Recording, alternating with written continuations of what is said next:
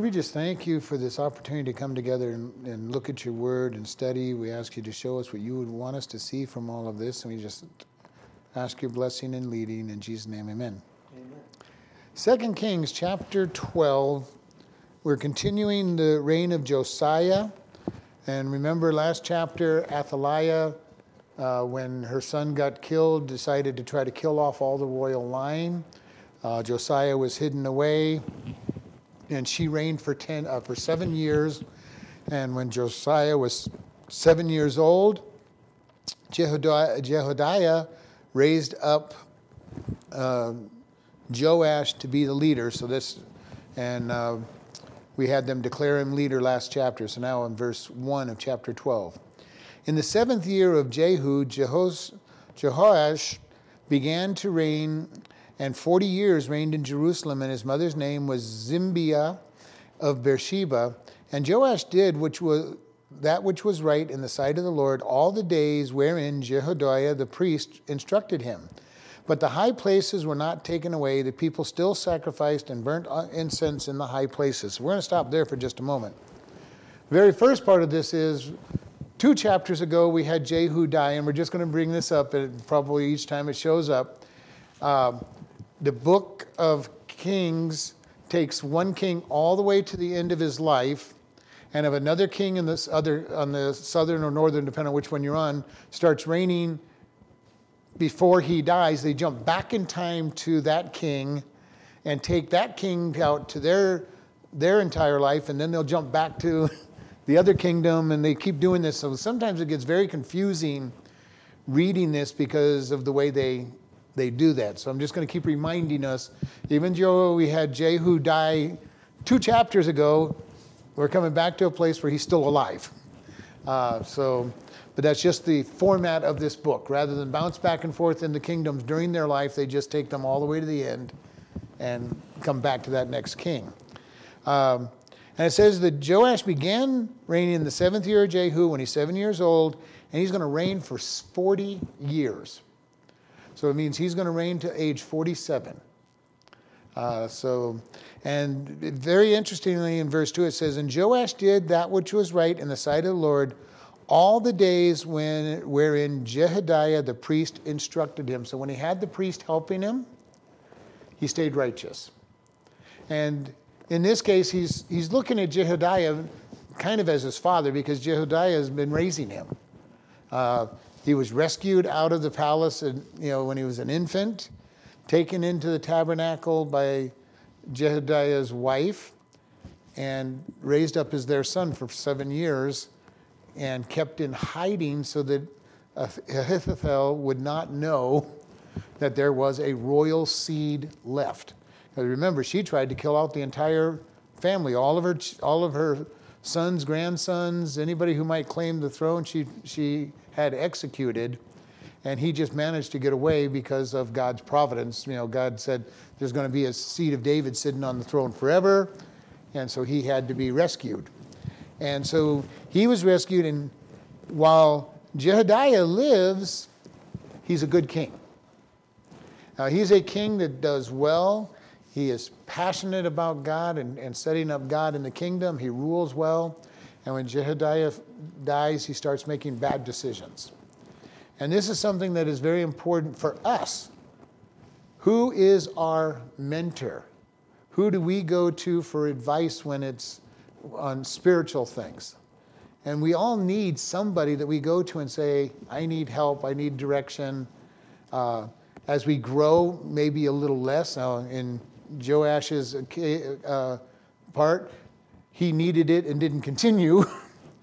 but our goal is that the more we get to know God, the more we don't need our mentor all the time. And that's the true fact of mentoring. You don't you want to get to the place where your, your mentor almost isn't needed, but you still have them there if you need help. And so Joash is going to do very well, Jehoash is going to do very well until his mentor dies, his father figure in, in this case. And then it says there was one very important thing. We see this statement four or five times in the book of Kings, but the high places were not taken away. The people still sacrificed and burnt incense in the high places. That means the temples of the idols were not destroyed. Uh, and this is a kind of an interesting thought. These temples and high places were built way back in Solomon's day. And Solomon built four or five temples to the gods other than God, as well as God. He built the, the big temple, but he also built these other temples for his wives. And eventually found himself worshiping in their temples. And, and we've kind of made fun of this, even though the Bible doesn't say it, we kind of know that what happened. Oh, Solomon, you never go to my temple. Why, why don't you ever go with me to my temple? You know, and it just wore him down. And eventually he probably said, Well, I'll go once. And, and then once he said yes to one, he had to keep going to the others. And then the further away from God he got, the more he started going to the other temples. But these temples are going to be a snare to Israel or Judah because you've got temples to other gods all over the place in Jerusalem. And these temples would have been built up all over the place, not just in Jerusalem, but specifically, Jerusalem's temples are not ever wiped out and, and destroyed. And he started out, remember, the very last chapter, he's destroying the temple of Baal. But he's not just going after Chemosh and, and all these other ones, Moloch and all these other ones that are out there. And he's not getting rid completely. He's doing a good job. He's building up the temple. He's getting people to worship God, but they still have an option out there, and they're taking advantage of that option so that they're not following God. And this is the funny thing about it people will continue to seek after their own created gods when given a chance. And this is why when I hear parents say, Well, I just want my kids to make their decision on what they're going to do, I go, and that is absolutely insane. They're going to choose a lie without your direction. My kids had no choice up until the time they left home about what they were doing on Sunday morning, or Sunday night, or Wednesday night. They were drugged to church. Now, some of them wanted to be in church, some of them didn't want to be in church. But they were going to be exposed to the truth as long as they was going to be as long as they were in home and there was none of this, well, we're just going to make them, let them make their own choice. Because what are you saying as a parent when you say that? Well, I don't really believe that Jesus is the only way, so I'll let my kids go to hell. And I'm not going to allow that. My, I wasn't going to allow that in my family. You know, not, you know, and I don't want to see anybody else do that. You know, if they're going to live at home, then they need to be honoring God and looking toward God and being hearing about God. Joash allowed these other temples to stay in existence. Now, he discouraged it, he discouraged their worship and everything, but he didn't destroy the temples. And this is going to be a problem with all the good kings of, of Judah. They don't destroy the high places so that people know have options other than God. And this has been a problem all the way through uh, this time. Verse 4 and Joash said to the priest, All the money of the dedicated things that is brought into the house of the Lord, even the money of everyone that passes the account of the money of that every man that is set at, and all the money that comes into the man's heart to bring into the house of the Lord, let the priest take it to them, every man of his acquaintance, and let them repair the breaches of the house, wheresoever any breach shall be found. And it was and it was so that in the 23rd year of the king, Joash the Joash the priest had not repaired the breaches of the house. Then King Joash called Jehoiada the priest and, and other priests and said unto them, Why repair you not the breaches of the house? Now therefore receive no money, no more money of your of your acquaintance, but deliver it for, for the breaches of the house. And the priest consented to receive no money for the people, neither to repair the breaches of the house. All right, so we're going to look at this, and I want to talk about this because Joash has the right idea in this. The temple has fallen into disrepair. He's telling the Jews, it's the, the priest, it's time to repair the temple. Now, the problem is Joash goes a little bit too far on this because he tells them to take all the tithes and offerings coming into the temple and use them for repair. The only problem with that is in Numbers 18, all the gifts and tithes and offerings belong to the priests. That is their pay for being chosen by God, and it was not necessarily designed to be the upkeep of the temple. So Joash is going a little beyond his authority as king, telling them to take all their money and repair the temple. Now, if they had repaired the temple, it probably would have been done real quick. Uh, but he, gets, he starts reigning at seven years old, and 16 years later, they still haven't repaired the temple. Uh, so they're being a little bit slow.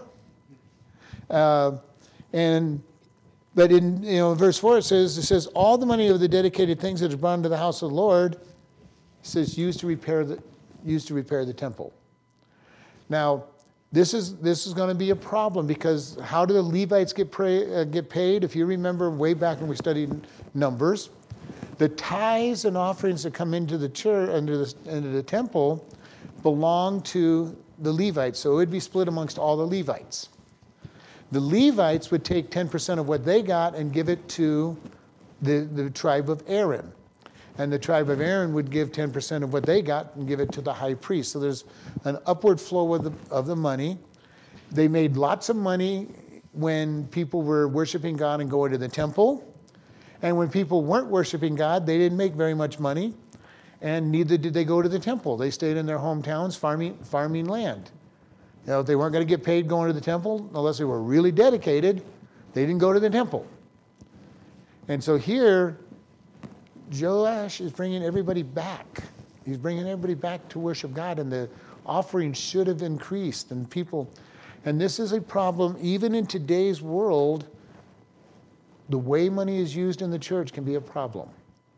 And the sad thing is, in most churches, the, and even in our church, even though I don't get paid much, the staff get paid the largest chunk of money out of the, out of the budget. You know, because they're there, they're serving, they're doing things. And if you have a big church, you're sitting at about 25 to 30% of the money goes out to staff. You just have lots of staff. If you're in a small church, you've got about 25 to 30% of the money going out to the staff because you only have one staff, but you, you know, you're not bringing in all that much money either. But out of that money should also come the repair of the, the building and all the other things that come along. And for them, they weren't, up, they weren't maintaining the building. And it's not a surprise. Before, before Josiah came in, into, into reign, they were not worshiping in the temple at all. So there was not much money coming in at all, even though there were lots of Levites that needed money, not much was coming in. And so they were taking what little they got, buying food, paying rent, uh, buying seed, you know, buying cattle, whatever it is they did to make a living. And the temple was going downhill, plus nobody was coming in to do any repairs. Josiah says, You take all the money that's coming in and repair the temple. Well, 16 years later, in verse 6, they still hadn't done any work. And this is kind of, uh, they had not repaired anything in, in verse 6. So not only were they keeping all the money, they were not doing anything to repair the temple and make it a place of glory again. And this is something that is a big deal. Solomon's temple was built beautiful. And had gold everywhere, and, and this was breaking down. If you've ever lived in a house for any length of time, you know the house breaks down after a while if it's not taken care of. And they weren't fixing the, the cracks and the and all of that that was that was happening. And Josiah is saying there's a problem. God's house is looking terrible. And this is a problem with churches, you know, sometimes, especially older churches they need paint, they need repairs, they need, need all these things. And this is one of the reasons we keep doing little things to improve the look of what we have and, the, and try to make it last. It's built, built in 1907 and it, and it needs, to, needs nice tender care every once in a while. And so we've been doing the painting, we've been doing the, the, the new, new floors and stuff. So, but the temple wasn't getting that attention. And this was a problem. And for every year that it wasn't getting attention, it was getting worse. And so after 23 years, or after 16 years, um, Josiah calls, calls Jehoiada, the, the priest, and the other priests and said to them, Why have you not repaired the breaches or the damage to the house? And he goes, Now therefore receive no more money. He goes, I'm not even giving you guys the option of taking any money. All right? Before he was saying, take, take what you need to live and, and fix the place. Now he's saying, anything that comes in is going to the repair of the temple. This is where he's really gone over. I mean, it was bad enough that he was telling them how to use their income. Now he's going to go way overboard and say, you guys don't get to keep any of it. You're going to use it. The temple is going to be repaired. Now, if he had taken David's attitude toward this, who would have paid for it? The king's treasury would have paid for it because David took the money to build the temple and he put away two thirds of the money and, and stuff to, for the temple himself. He wasn't even going to, he wanted such a beautiful, ornate thing. He says, I'm going to dump it. And in today's money, David put away almost a billion dollars worth of gold and silver to build the temple by today's standards. I mean, it, it was talking about tons of gold and tons of silver that he put aside. And he arranged for the lumber to come down from Lebanon, and he did all this preliminary work. And, and then Solomon added to it. And then the people gave gifts and for the second time in the, you know, in the Bible, they were told to stop giving. All right? Um, so Josiah isn't quite following the paths of David and Solomon in this, and he's trying to tell the priest what to do with their what belongs to them. And this is going to cause a problem, and it caused a problem. They're going, we're going to use our money the way we want to use it, and basically, he says, Why haven't you done? He says, Now you're not going to get any more money. Whatever comes in, you're not going to have because we're going to use it to fix, fix the church. Uh, and in verse 8, it's kind of interesting. And the priest consented to receive no money for the people, neither to repair the breaches of the house. Basically, said, if we're not getting any money, we're not doing any work. Uh, kind of an interesting place.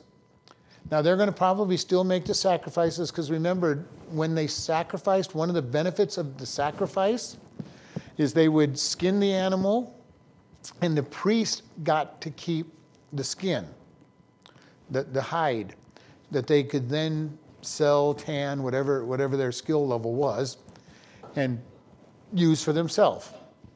They also got part of the meat from the offering. Uh, very rarely was there all the meat burnt on the offering. Very, just parts of it were burnt. They would get to take, you know, part of it, and then uh, on Thanksgiving offering, half of it went back to the person, and they had a big party and and praised God. So they're not going to starve to death as priests, but they basically said if we're not getting any money, we're not doing any work on the on the building at all. And so all of this work is going to stop. And, you know, it's kind of interesting that these guys have that attitude. Uh, now, m- one of the things about it is we've got to really understand is these guys are not necessarily called by God to be priests and Levites. They are born into the job.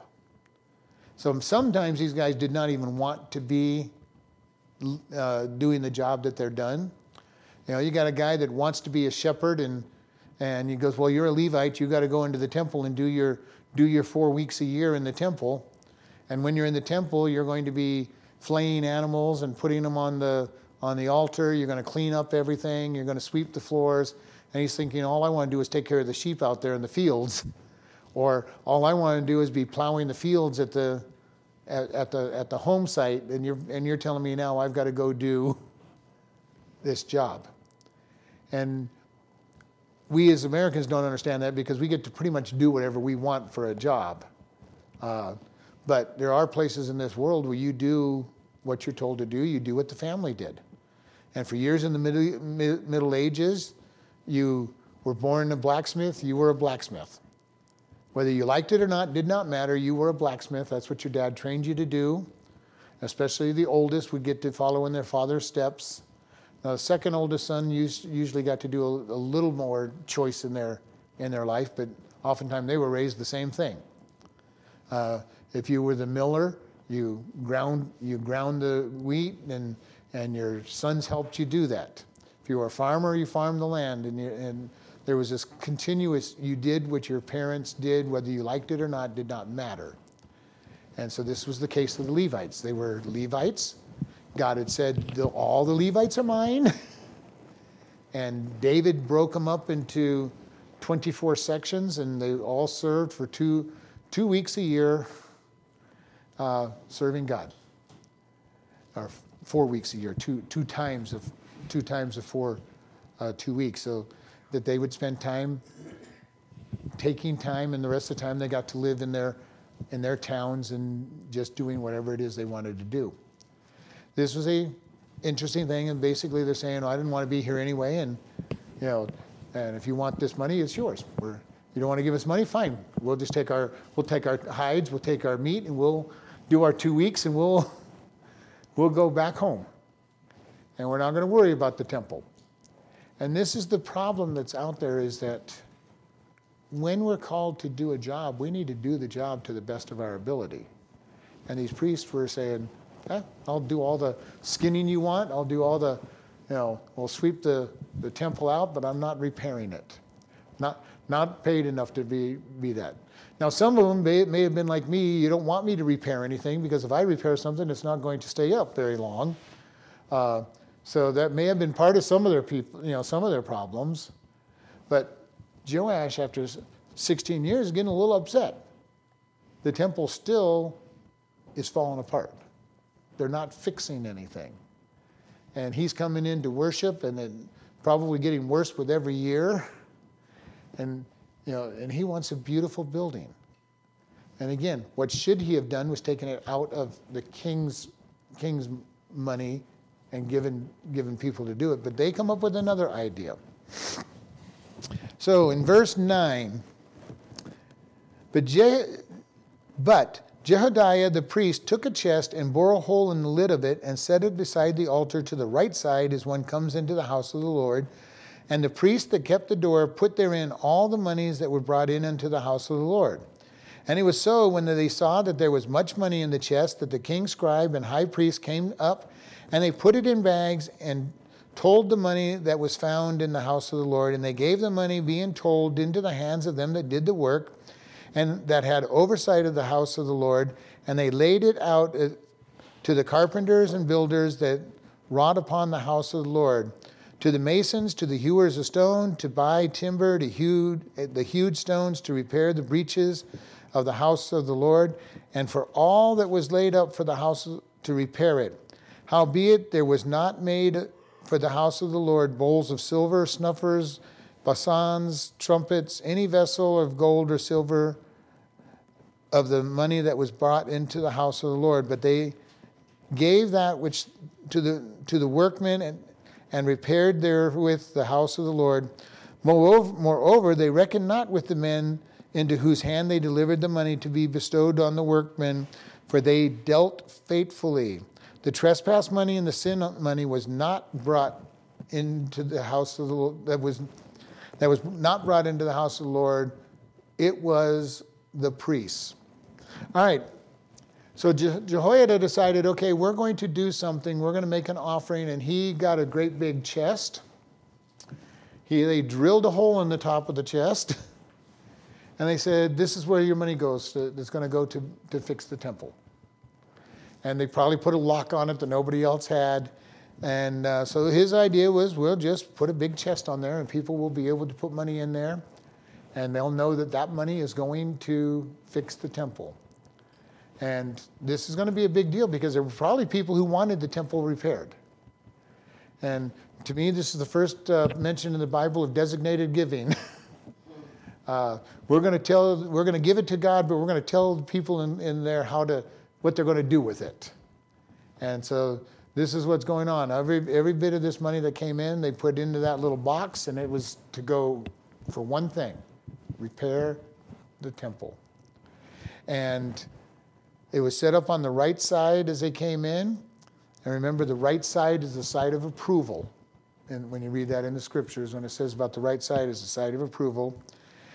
And verse 10 and when, they, and when they saw that there was much money in the chest, the king's scribe and the high priest came up and they put it in bags and told the money that was found in the house of the Lord. So they, they would, told means that they would account, account they'd counted it.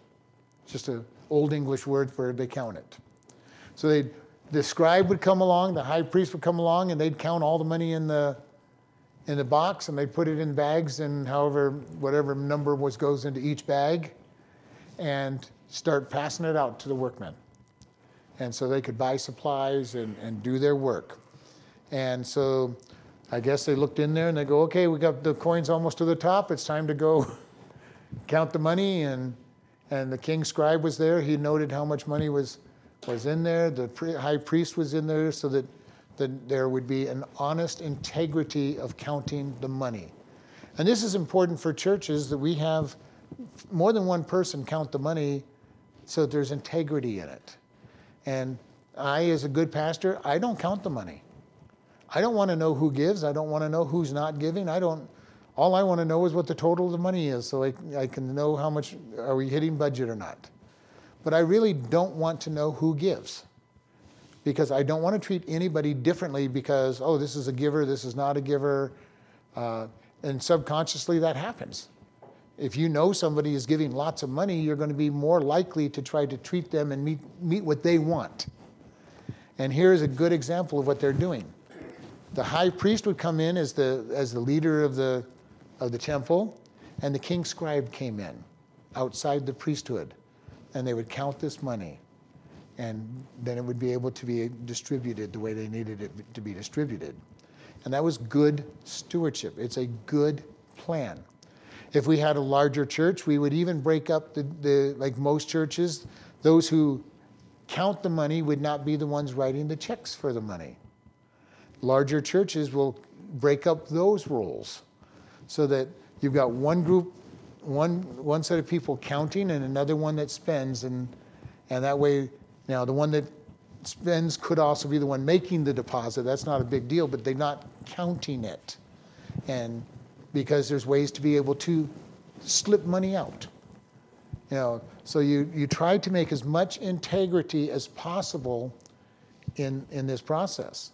And it's very important that we have integrity and we know that we're above board and that everything is being monitored and, and checked out uh, and being handled correctly, which is why we do our monthly meetings and check the balance of the of the checkbook to make sure it ma- matches the numbers being reported and, and all of these things because churches oftentimes will have a treasurer, if they're not watched, that will embezzle. and oftentimes it starts innocently. I just need a few bucks and they borrow it and they pay it back. They borrow a few more the next time and pay it back. And then eventually they start borrowing and forgetting to pay back. And before long, they, they owe more money to the church than then they can, can pay back. And about that time, they're going to get caught. And this happens in the business world. I worked for a company that uh, had fidelity, you know, fiduciary rights. They, they took tax money from, from businesses to, to pay it to the government, and they started borrowing from that money.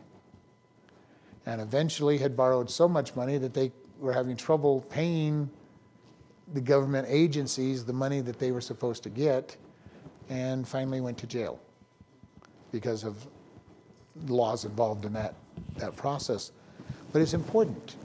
Being above board is so important, and we try to do everything we can to be at high standards here so that we can be able to tell people this is what we're doing to protect the money you're giving, this is how we spend the money.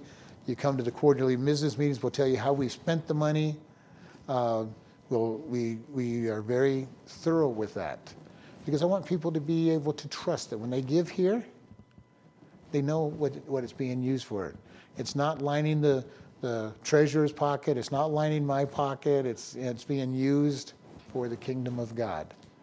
And it's very important for us to be able to have that integrity. And here we have that integrity. The scribe is coming, and the high priest is counting this money and being able to use this money the way it was supposed to be used uh, or the way the king wanted it used in this case. Uh, and it says, uh, They put in bags and told the money. Verse 11. And they gave the money being counted for, accounted for, or measured out, in this case, because that told is a different word in Hebrew, into the hands of them that did the work and that had oversight of the house of the Lord. And they laid it out to the carpenters and builders that did the work on the house of the Lord. So every time they would count this money, they were paying the carpenters and the rock masons, all right, the ones that were doing the work. And so they were paying them their weekly weekly pay. You know, they, by the way it makes it out, these guys were contractors. They were doing, they were the ones having to take the money and then go out and buy their stuff and everything. Um, but it just it says they gave it to them, and then verse 12 says, and to the masons and the hewers of stone to buy timber and hewed stones to repair the breaches in the house of the Lord, and for all that was laid out of the house of the Lord to repair it. So whenever they got money, they gave it to the workmen, and the workmen did their work. And this is a beautiful picture. Joash wanted this to get done, so he's saying, All right, the priests aren't wanting to be builders, we're going to go hire builders. And their money is going to come from the money coming into the temple. And Jehoiada, the high priest, is the one that finally said, Okay, we'll just we'll make a car we'll make a big chest over there, and it is going to be where they give their money. And that chest idea has been the way that the synagogues have collected money ever since. Uh, in Jesus' day, they had great big, what they called horns or trumpets that the people would pour their money into. And Jesus told, said the Pharisees, you guys like to ring, uh, blow the horn when you give, give your offering so that you could be seen. So what they would do is they'd take their, their great big coins and they'd make a bunch of little coins so that it made lots of noise as it was being poured down these, these uh, metal, metal uh, horn uh, in, entries and, you know, and say, look at me, you know, look, and they wouldn't say, look at me, but they poured it down and, and they made sure that they, they would, they made sure that when they poured it into that horn, it made as much noise as possible so that people would see, oh, that, that's, one of the, that's one of the Pharisees putting money into the, into the uh, offering. You know, listen, listen to that. Boy, they're giving, they're giving a whole lot. And I'm not going to say they weren't. I mean, these guys were very well off and they gave, but they broke it down to make it sound like they were making a really, really big offering. And so this is a process that's going to go on for a long time. And we do the same thing in our church. We have the box in the back. We don't take up offerings for show. We don't do anything. We put it in the back where, where it's quiet. We don't have a horn on it for people to be able to sound, but you know, uh, and I like it better that way. I like it better that people just drop off an offering without show, without feeling guilty. Because what ends up happening when you pass a plate around, people put in a couple dollars just because they feel guilty and they didn't, they didn't want to put money in. They just they put it in because a plate went past them. And in those, in, when you pass a plate, you see lots of ones and fives and maybe up to 20s uh, you use the box and you'll see checks and everything that have actual ties on them because people, you know, one of the biggest things that people say, well, I don't go to church because all they ever wanted, all they want is my money. They're always asking for money. You know, well, I tell people we need to give and we need to tithe, but we're not asking for your money at any time. Matter of fact, I rarely even talk about the box. I've had people come to church, you know, three or four days and go, well, where do I, where do I put my offering? Oh, in that box in the now we've got it on the in the bulletin. If they read the bulletin, it tells them to put their offering in there, and we've got it on the PowerPoint slides. Put your offering in the back. But I just don't. Number one, I don't really want the money of visitors. It's not their church. I really don't care if a visitor gives money or not. This is the first time because every church I went to, they always had an offering thing. Uh-huh. Uh, but I don't want it to be something where people are feeling obligated to give. If they want to give, I want them to give. And so when people ask, I'll tell them right where it's at, and we've got all kinds of different ways to tell them, but most people don't read the bulletin or the, or the PowerPoints. uh, you know, so they'll ask where to put it, and we'll tell them where, to, where, where the offering goes. But again, when it comes to a visitor, I really don't want their money. This isn't their church. I want them to give to, to wherever God has made their church. Now, for those of us who belong to this church, this is our church, I expect us to give. Know, but I'm still not, I'm still not out there watching, okay, who's giving, who's not giving. I don't, I don't care. Uh, it's not that important to me because this is God's church. God knows who doesn't. God knows who's giving and who's not giving, and He also knows how much we need, and He knows how to give us what we need. And this is His church. He'll make sure that it's all taken care of. But we need to be able to say, this is what He's done. Now, we have online giving. If people wanted to give that way, we have the capacity to do online giving.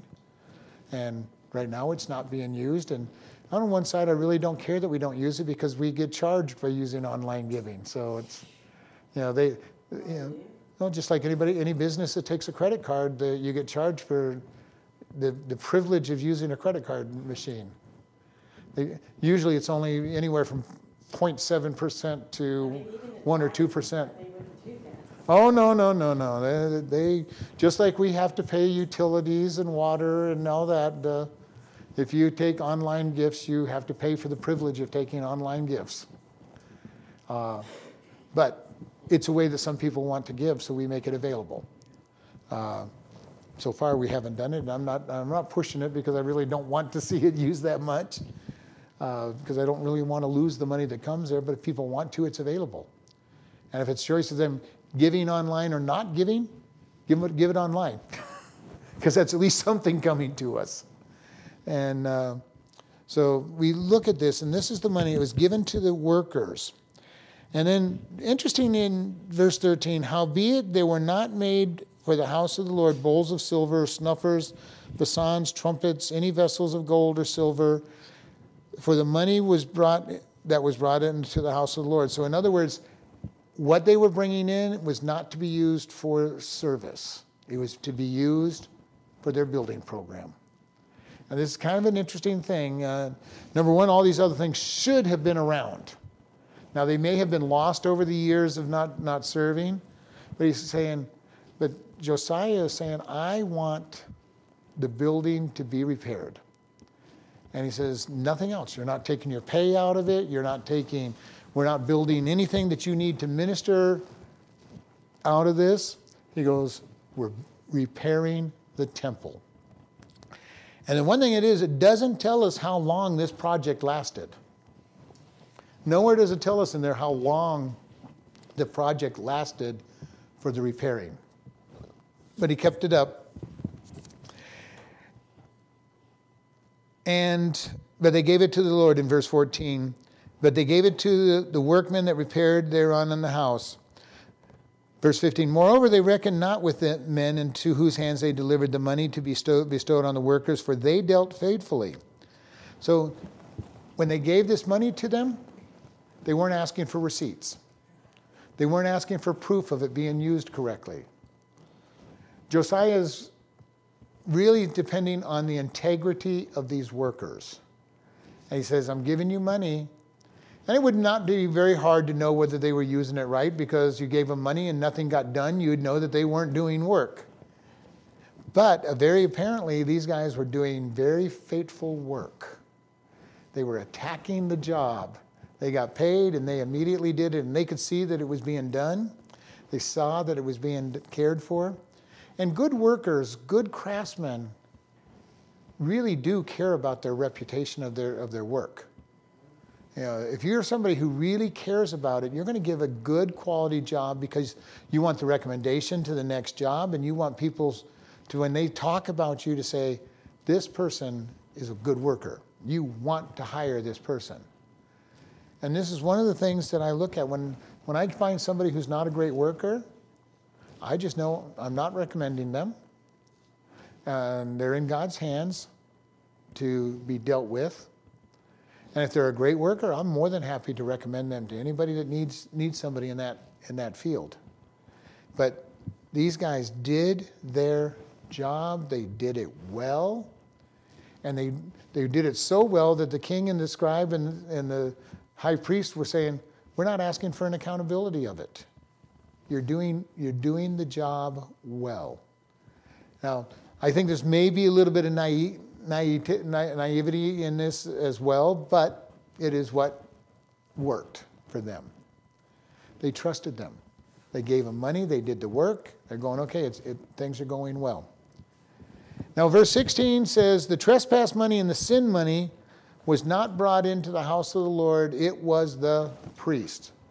So there were certain offerings that they that were brought in as offerings that God commanded, and they said, and Josiah says, We're not taking that away from the priest. Probably Jehoiada said that. You know, these guys are probably told the king, Okay, king, you can't take everything away from them. You've already taken a huge chunk of their income, but this money is what they're going to earn. This is the money they would give for during the sin offerings and, and the and the trespass offerings. There was money that was involved in those gifts. And Jehoiada and the priest said, This money is going to be theirs. All right? They have to earn some money. We're not, we're not calling the priest in and making them work for nothing. and that's a good, wise thing because if you tried to make them work for nothing, they wouldn't have shown up for work. Uh, there's nothing new under the sun, and it's the same thing today. If you don't pay somebody their, their wages, they're going to quit showing up for work. And basically, they're saying if you don't want to pay the, the Levites anything, they're not coming. So we're going to keep paying them. They're going to get their minimum wage out there. We're going to make sure that they get the sin offering and the, and the trespass offerings. They're going to get those uh, hides that they can tan and make money for. They're going to get their, their, par- their portion of the sacrifice so that they can have food. Because that was their big part of their food was to get those sides of beef, the sides of the, the goat, and certain ones they could sell, certain ones they had to eat. You know, there was different rules depending on what, what offering it was. But that was the way they got paid. He's already taken a huge chunk of it. All the tithes and offerings belong to them, but they've taken that away. But he says these specific ones, we're not taking those away. Verse 17. Then Ahaziel, king of Syria, went up and fought against Gath and took it. And Ahaziel set his face to go to Jerusalem. And Josiah, uh, Joash, king of Judah, took all the hallowed things that Jehoshaphat and Jehoram and Ahaziah, his fathers, kings of Judah, had dedicated, and his own hallowed things, and all the gold that was found in the treasuries of the house of the Lord, and in the king's house, and sent it to Ahaziel, king of Syria, and he went away from Jerusalem. All right, Ahaziel is the king of Syria. Well, we remember that Jehu has been harassed by him and he's been taking land from the northern kingdom up until this time, and now he's attacked Gath. This guy is a mighty warrior, he's, he's winning battles. And after he defeats Gath, which is a city in, the Philist- in Philistia, he decides now it's time to go after Judah. And it's kind of interesting at this point because we do not see jo- Joash doing what his good fathers did in going before God and asking for God's advice. He does what's right in his own eyes. He takes all the wealth of Jerusalem, all the wealth in the temple, all the dedicated things that have been put in there, which would be the shields and the, and the weapons and everything that have been, been put in there, and everything that was dedicated to God, everything out of his own treasury, and pays off Ahaziel. What miracle would God have done if he had just approached God? We don't know, and we never will know. Because he did what was right in his own eyes and obviously got enough wealth out of his, out of his uh, city to be able to pay off Ahaziel and say, I'm, I'm buying you off. You know, don't come to attack me. Uh, this is also a very dangerous thing because when you pay off an enemy, they usually come back for more payoff or, or, or better, or just take it and still attack. But so he buys him off and he does get him to turn away from Jerusalem. But now the city has nothing. The city has nothing. The temple has nothing. And this is a very sad thing. He is robbing God because he's taking it all the dedicated stuff, all the stuff that was dedicated to God, that wasn't supposed to be taken back away from God.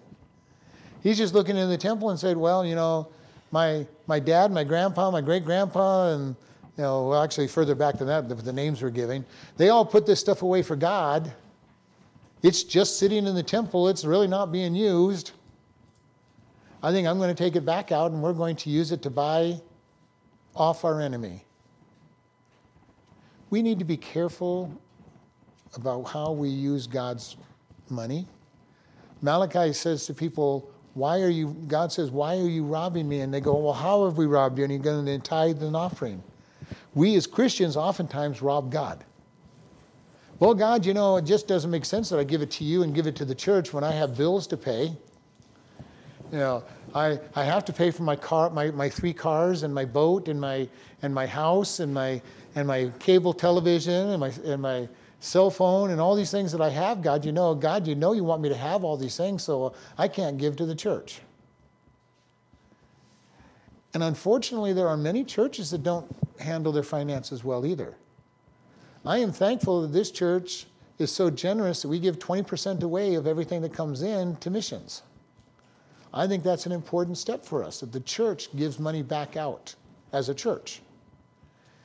And that, yes, I make a little bit of money at the church, but I make a little bit of money.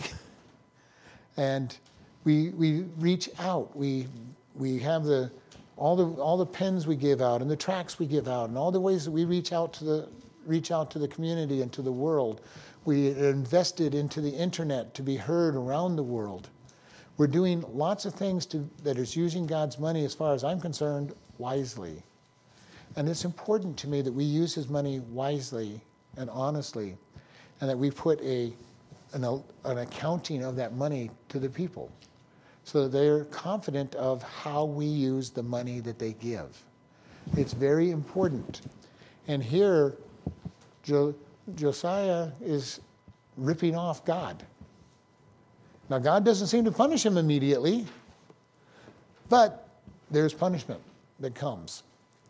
Verse 19. Now, if you want to read more about Josiah and all of this stuff, if you read in uh, uh, 1 Chronicles 18, you'll get to you'll get another added information on this.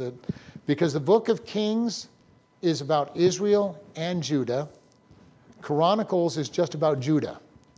So when, when we get to Chronicles, we'll go over all these kings all over, but we're not going to talk about the northern kingdom and their kings, other than maybe an occasional, this person is reigning there.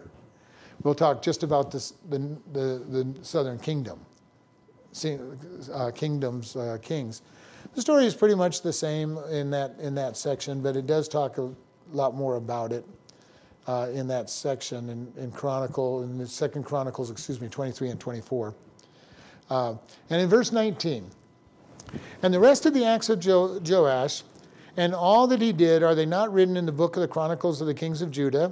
And his servants arose up and made a conspiracy and slew Joash in the house of Millo, which goes down to Silla, and Joshachar, the son of Shimeath, and Jehozabad, the son of Shomer, and his servants smote him, and he died. And they buried him with his father, fathers in the city of David and Amaziah, his son, reigned in his stead. Very interesting here.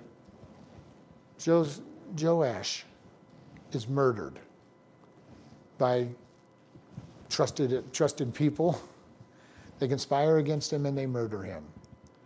And in, you know, I wonder when I read this, is it because he took all the stuff out of the temple of God and, and and took all the dedicated things and didn't honor God. And we know that when Je- Jehoiada died, that he was not as good a king after that. He, he slipped. And ultimately, sin has consequences. Always has consequences. When we do what we is right in our own eyes, we're going to suffer for it. When we go out and we purposely sin, we're going to suffer for that sin.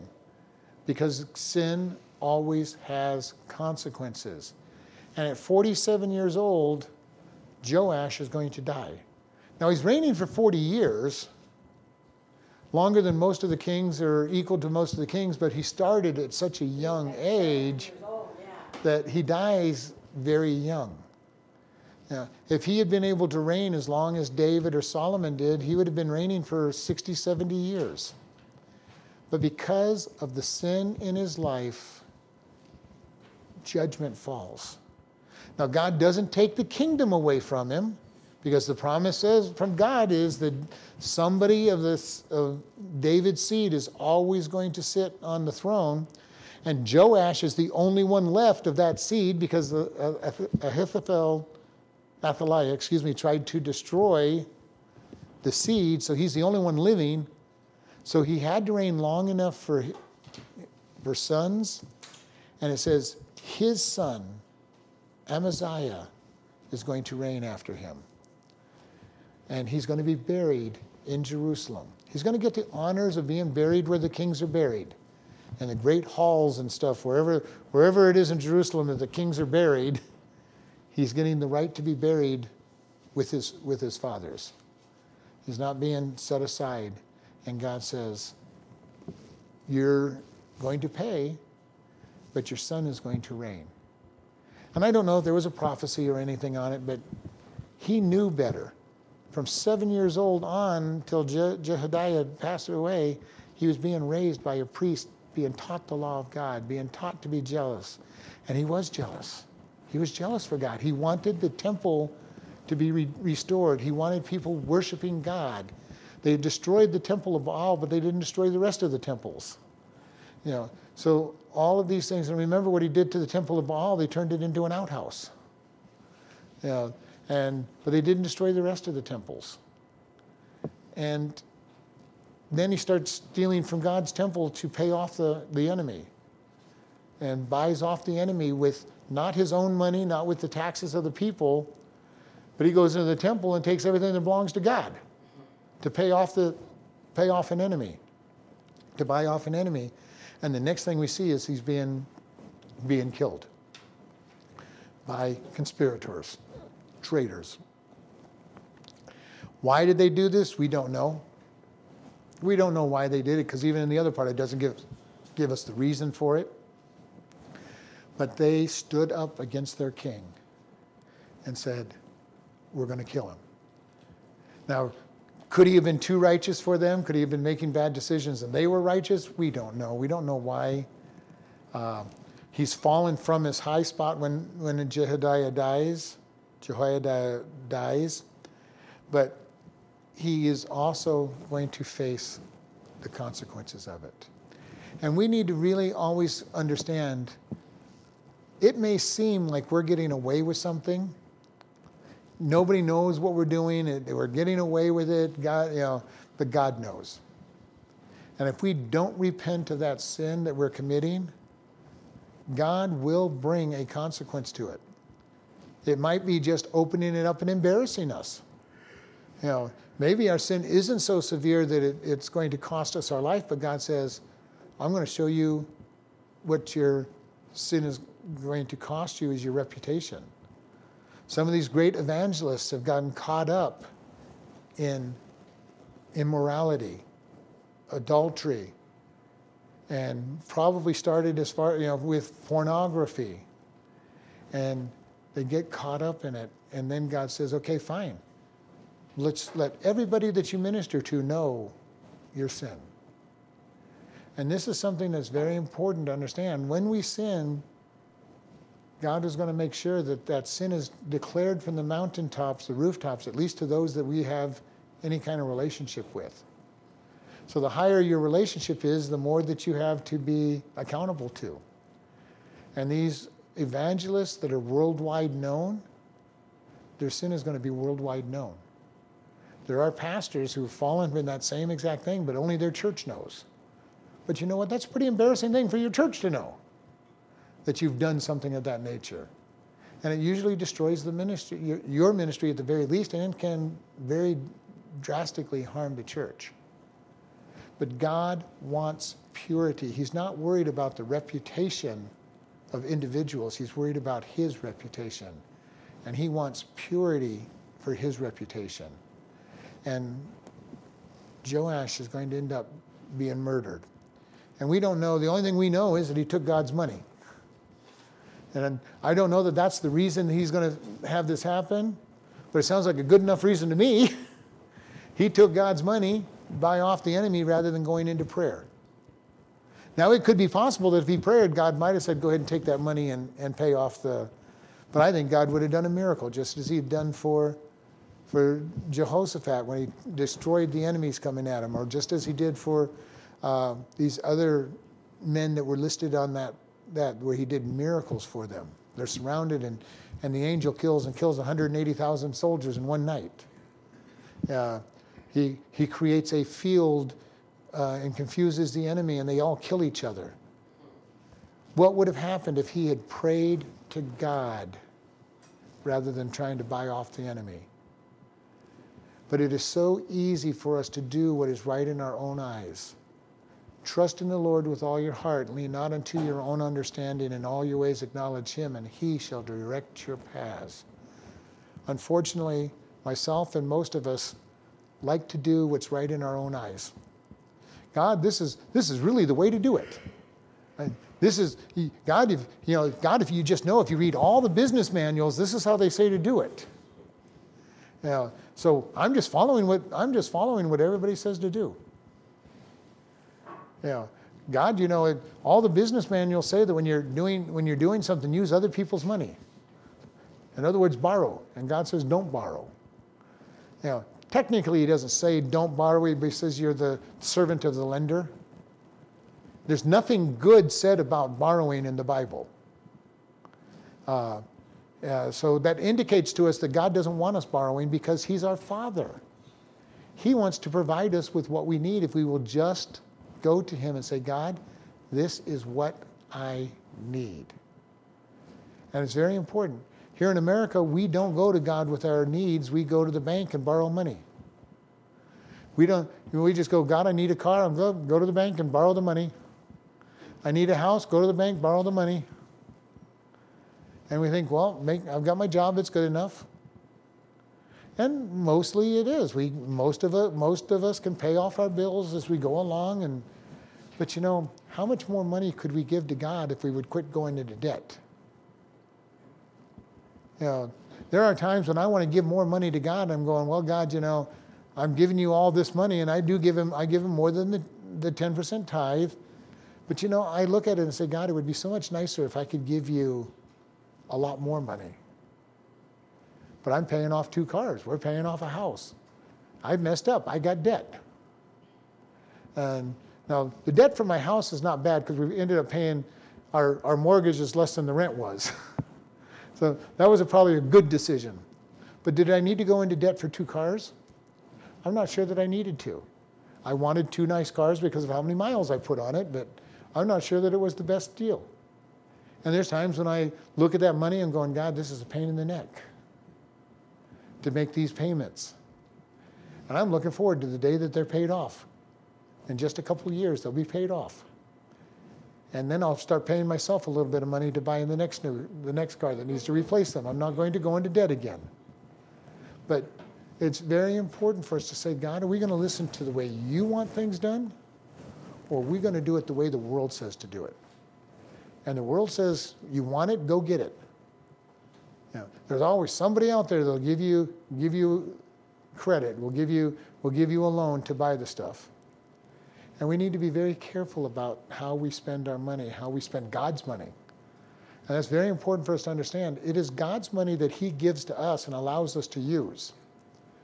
And we need to always remember that we are stewards of His money and it's His money uh, that He allows us to use.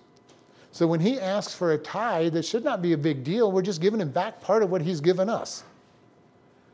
Uh, but that's not usually the way we think of it. We think of it as our money that we're giving God a little portion of, instead of giving God the portion of His money that He gave us to take care of. And there's nothing wrong with spending money on yourself. Don't get me wrong. It's not wrong to go buy a nice house or a nice car or, or nice things. But are we dealing with God's money wisely? Are we using it correctly? Josiah takes from the temple to buy off a king, thinking that he's done a great thing. And the next statement that we read in the, in the, in the, the account is that he's executed by conspiracy. And his son gets to take the throne. That's quite a consequence. And most of the time, consequences for sin is not death, but it can be. I've seen people who have had that consequence, especially those that are into drugs and alcohol or whatever, or, or even fornication and adultery might lead that way if they get AIDS or, or some disease or get, get hold of, especially if they get into adultery and get a je- jealous boyfriend or a jealous husband after them or a jealous girlfriend, jealous uh, wife or girlfriend after them. And all of a sudden, they end up losing their life over it or getting hurt so bad that they wish they had lost their life.